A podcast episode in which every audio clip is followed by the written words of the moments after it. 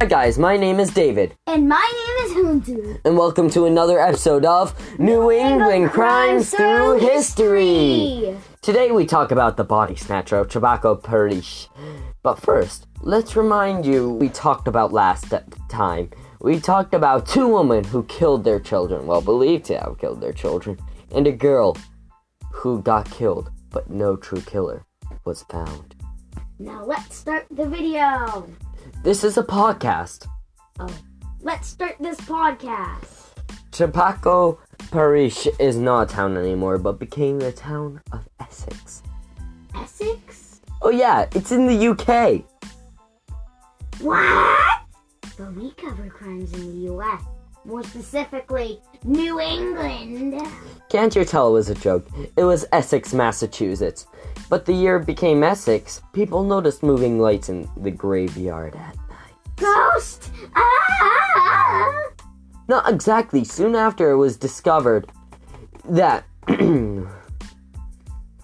that the uh, but uh, that the body of Sally Andrews, who died of tuberculosis, a disease that mainly affects the lungs, had been removed from her grave. Oh, so some creepy grave robber? Yep, but there were at least eight other bodies that had been discovered that have probably got dug up. These bodies were of Isaac Allen, Philip Harlow, Mary Millett, William Burnham, Alicia Story, and Samuel, Samuel Burnham. That makes it creepier. Please stop. Um, we can't. We're in the middle of our podcast. Citizens raised money for the capture of the, this heinous crime. Whoever caught him would get five hundred dollars.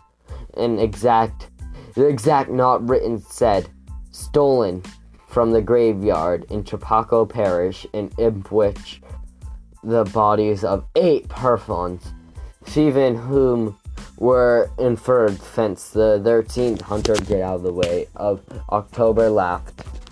A colored man about six years ago, as without doubt they have all eared this time, passed under the fig knife of a metomist, either of the rude novice in the art of the skillful professor.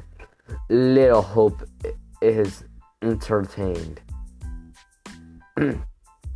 of recovering any relic of them of the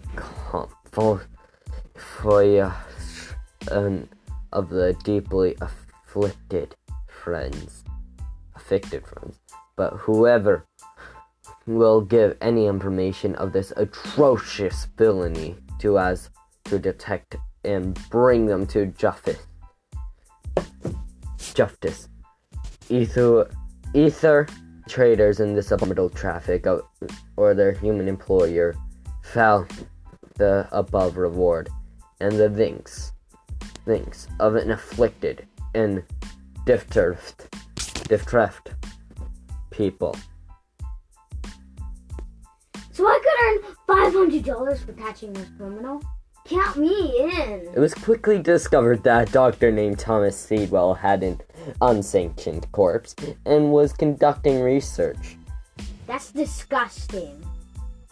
He was an intelligent man and he looked like he could become a great doctor, but it was still a felony to rob graves. He got fined only $800 and ordered out of the community. Wait, I heard that name before when I was surfing the internet. Yes, I look up random things. He is most famous for eight gray graphic drawings of alcoholic diseased stomachs. The funny, not so funny thing is that he died of tuberculosis, like one of the people whose graves he dug up. I believe that's it for the episode. And you are right. Well, well then it's time to say goodbye. But first, let's thank the New England Historical Society for our facts and tell the audience what we're doing next time. Well, next time we will talk. We will talk to you about a person who nearly killed the president. Now it's time to say goodbye. That's it for the episode. Bye.